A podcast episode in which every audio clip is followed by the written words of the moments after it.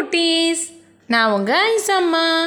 இன்றைக்கி உங்களுக்காக ஒரு புது கதையோடு வந்திருக்கேன். அது என்ன தெரியுமா? மரியாதை ராமன் கதைகள். மரியாதை ராமன்கிறவர் தெனாலிராமன் மாதிரி விகடகவி இல்லை, ஆனால் ரொம்ப ரொம்ப புத்திசாலி.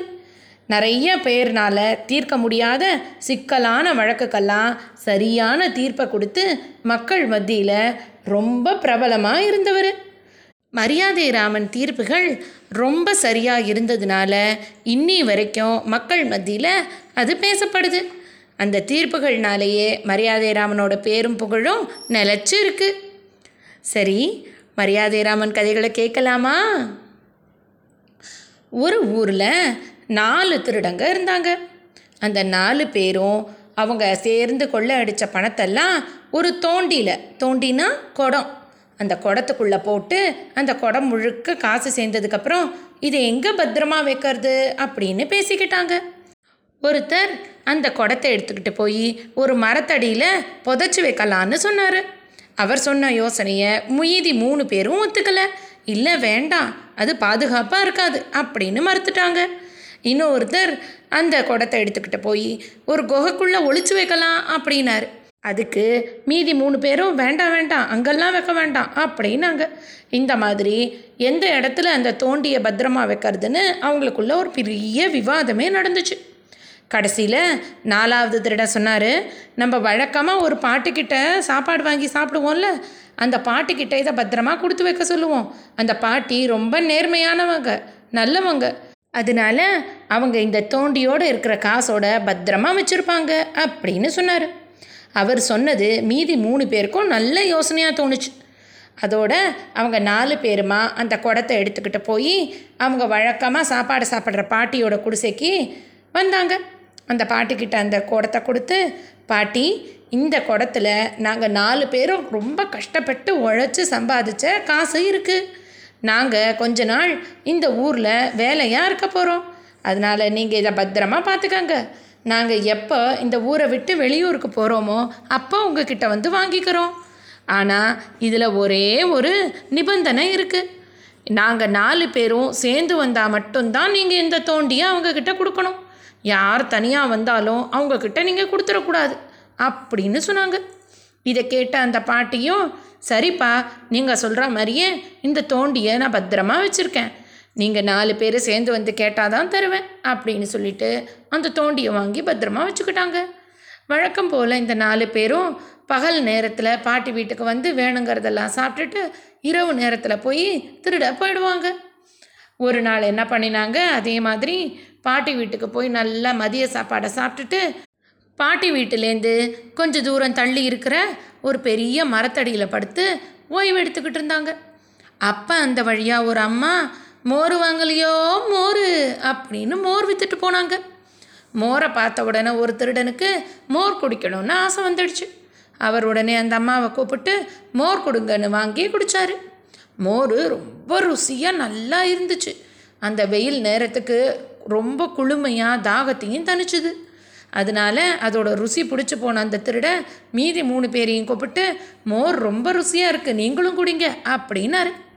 அவங்க 3 பேரும் அதே மாதிரி அந்த மோரை வாங்கி குடிச்சிட்டு, அப்பா என்ன ருசி, தாகத்துக்கு ரொம்ப அருமையாக இருக்குது அப்படின்னு பேசிக்கிட்டாங்க.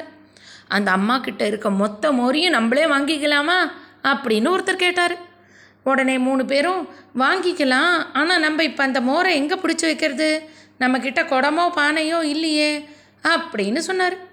அதுக்கு உடனே இன்னொருத்தருடனே, அதனால என்ன, நம்ம பாட்டியாவோட வீடு இங்கே பக்கத்தில் தானே இருக்குது, அவங்கக்கிட்ட போய் ஒரு குடம் மட்டும் கேட்டால் கொடுக்காமையா போயிடுவாங்க அப்படின்னு சொல்லிட்டு இன்னொரு திருடனை கூப்பிட்டு, நீ நம்ம பாட்டி வீட்டுக்கு போய் ஒரு தோண்டி வாங்கிக்கிட்டு வா, அந்த தோண்டியில் இந்த மோரை வாங்கி வச்சுக்கலாம் அப்படின்னு அனுப்பி வச்சார்.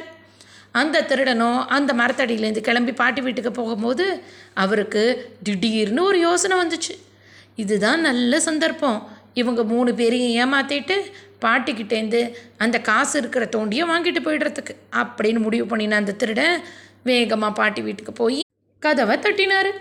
பாட்டி வந்த உடனே, பாட்டி எங்களோட தோண்டி உங்ககிட்ட இருக்குல்ல, அதை தாங்க அப்படின்னு கேட்டார். அதுக்கு உடனே பாட்டியும், என்னப்பா சொல்கிற, நீங்கள் 4 பேர் சேர்ந்து வந்தால் தானே நான் தோண்டியை தரணும்னு சொல்லியிருக்கீங்க. இப்போ நீ மட்டும்தானே வந்திருக்க, நான் எப்படி உங்கள்கிட்ட தோண்டியை தருவேன் அப்படின்னு கேட்டாங்க. அதுக்கு உடனே இந்த புத்திசாலி திருடனும், இல்லை பாட்டி நான் மட்டும் வரல, தோ என்னோடய நண்பர்கள் எல்லாம் அந்த மரத்தடியில் தான் உட்காந்துருக்காங்க, நீங்கள் வேணா வாங்க அவங்களையே சொல்ல சொல்கிறேன் அப்படின்னு சொல்லிட்டு பாட்டியை வீட்டுக்கு வெளியில் அழைச்சிக்கிட்டு வராரு.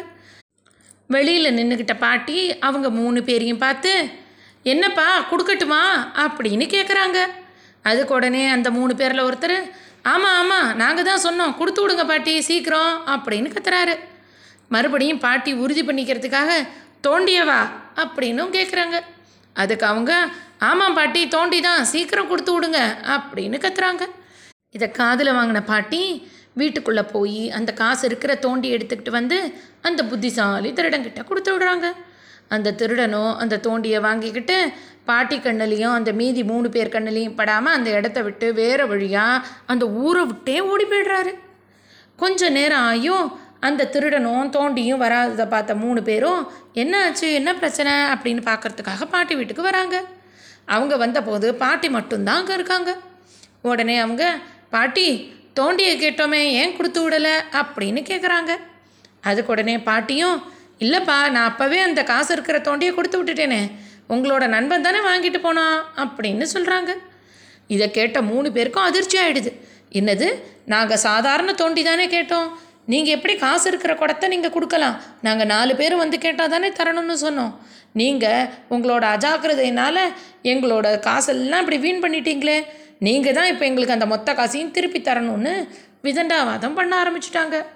அந்த பாட்டியோ ஏழை பாட்டி, அவங்களா, இல்லைப்பா நீங்கள் அங்கேருந்து சொன்னதுனால தான் நான் தந்தேன், நீங்கள் சொல்கிறது ரொம்ப தப்பு அப்படின்னுலாம் மறுத்து பேசுகிறாங்க. ஆனால் இந்த 3 பேரும் அதை ஒத்துக்காமல் பாட்டியை அழைச்சிக்கிட்டு மன்னரோட அரசவைக்கு போயிடுறாங்க நீதி கேட்க. அங்கே அரசவையில் அரசர்கிட்ட, நாங்கள் 4 பேர் சேர்ந்து ஒரு தோண்டி நிறைய காசை இந்த பாட்டிக்கிட்ட கொடுத்து வச்சுருந்தோம், 4 பேர் சேர்ந்து வந்தால் தான் தரணும்னு சொன்னோம், ஆனால் இந்த பாட்டி எங்களுக்கு 3 பேரையும் ஏமாற்றி அந்த ஒருத்தர்கிட்டயே அந்த தோண்டி காசையும் கொடுத்துட்டாங்க, இதனால் எங்களுக்கு ரொம்ப நஷ்டமாக போச்சு, நீங்கள் தான் இதுக்கு சரியான தீர்ப்பை சொல்லணும் அப்படின்னு அரசர்கிட்ட முறையிடுறாங்க. இந்த வழக்கை விசாரித்த அரசரும், ஆமாம் நீங்கள் சொல்கிறது சரிதான், பாட்டி பண்ணது தான் தப்பு, அதனால் உங்களுக்கான காசை பாட்டி தான் திருப்பி தரணும் அப்படின்னு தீர்ப்பு சொல்லிடுறாரு. இதை கேட்ட பாட்டி அழுதுகிட்டே அரசவையிலேருந்து மெல்லமாக தன்னோட வீட்டை நோக்கி புலம்பிக்கிட்டே வராங்க. நான் இவ்வளோ காசுக்கு என்ன பண்ணுவேன், நான் நேர்மையாக தானே இருந்தேன், இவங்க 3 பேரும் சேர்ந்து அங்கேருந்து குரல் கொடுத்ததுனால தானே கொடுத்தேன், இது என்ன மாதிரியான தீர்ப்பு, இப்படி போய் சொல்லிட்டாங்களே அப்படின்னு ரொம்ப வருத்தத்தோடு அந்த பாட்டி நடந்து வந்தாங்களா. அப்போது கொஞ்சம் பேர் சேர்ந்து விளையாடிக்கிட்டு இருந்தாங்க பசங்க. அதில் இருந்த ராமன் பாட்டி புலம்பிக்கிட்டே போகிறத காதில் வாங்கினார். பாட்டியை உட்காத்தி வச்சு அவங்களுக்கு குடிக்க தண்ணி கொடுத்து, என்ன பாட்டி விஷயம் என்ன ஆச்சு அப்படின்னு கேட்டார். பாட்டியும், சின்ன பையன் தானே இவங்கிட்ட எதுக்கு சொல்லணும் அப்படின்னு நினைக்காம நடந்தது எல்லாத்தையும் விவரமாக அந்த பையன்கிட்ட சொன்னாங்க. இதை கேட்ட ராமன், பாட்டி நீங்கள் வாங்க, இந்த தீர்ப்பு தப்பு, நான் அரசர்கிட்ட வந்து இந்த தீர்ப்பை மாற்ற சொல்லி சொல்கிறேன் அப்படின்னு பேசுகிறாரு. ராமன் அரசரோட தீர்ப்பே தப்புன்னு சொன்னதெல்லாம் அந்த பக்கமாக வந்த சேவகர்கள் கேட்டுடுறாங்க. அவங்க அரசர்கிட்ட போய், இந்த மாதிரி ஒரு பையன் நீங்கள் சொன்ன தீர்ப்பே தப்புன்னு சொல்லிட்டான் அரசே அப்படின்னு சொல்கிறாங்க. இதை கேட்ட அரசர் கோபப்படலை. அந்த ராமனை இங்கே அழைச்சிக்கிட்டு வாங்க, அந்த பாட்டியும் அந்த 3 பேரையும் கூட கூட்டிகிட்டு வாங்க அப்படின்னு உத்தரவு போடுறாரு. அதுபடியே அந்த வீரர்களும் அந்த பாட்டி, அந்த 3 நண்பர்களான திருடர்கள், அதுக்கப்புறம் அந்த ராமன்கிற பையன் 3 பேரையும் அரசருக்கு முன்னாடி கொண்டு வந்து நிறுத்துறாரு. இப்போ அரசர் ராமனை பார்த்து, உன் பேர் என்ன அப்படின்னு கேட்குறாரு. அதுக்கு அந்த பையனும், நான் ராமன் அரசே அப்படின்னு சொல்கிறாரு. இதை கேட்ட அரசர், ராமா நீ இந்த வழக்குக்கு தீர்ப்பு சொல்லணும்னா என்ன சொல்லியிருப்ப அப்படின்னு கேட்குறார். ராமன் உடனே அந்த 3 நண்பர்களான திருடர்களை பார்த்து, நீங்கள் இந்த பாட்டிக்கிட்ட காசு கொடுத்துருந்தீங்கல்ல தொண்டியில் போட்டு அப்படின்னு கேட்டார். அவங்களும் ஆமாம் அப்படின்னு ஒத்துக்கிறாங்க. அப்புறமா ராமன் அவங்கக்கிட்ட, நீங்கள் அந்த தொண்டியை அந்த பாட்டிக்கிட்ட கொடுக்குற போது என்ன சொல்லி கொடுத்தீங்க அப்படின்னு கேட்டார். நாங்கள் 4 பேரும் சேர்ந்து வந்து கேட்குற போது அந்த தொண்டி நிறையா இருக்கிற காசை நீங்கள் எங்களுக்கு திருப்பி தரணும் அப்படின்னு சொன்னோம் அப்படின்னு அந்த 3 பேரும் அரசவையில் சொல்கிறாங்க. இதில் காதில் வாங்கின ராமன், சரி, இப்போ நீங்கள் 3 பேர் மட்டும் வந்து பாட்டிக்கிட்ட அந்த தொண்டி நிறைய காசை கொடுன்னு கேட்டால் பாட்டி எப்படி தருவாங்க? நீங்கள் போய் அந்த 4வது ஆளையும் அழைச்சிக்கிட்டு வாங்க, வந்துட்டு அதுக்கப்புறம் பாட்டிக்கிட்ட கேளுங்க தொண்டி காசையும் கொடுன்னு, பாட்டி கண்டிப்பாக கொடுப்பாங்க அப்படின்னு சொல்லிடுறாரு.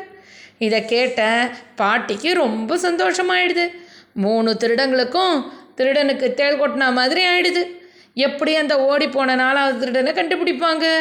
ஒருவேளை கண்டுபிடிச்சா கூட அவங்ககிட்ட இருக்க காசையே இவங்க எடுத்துக்க வேண்டியது தானே.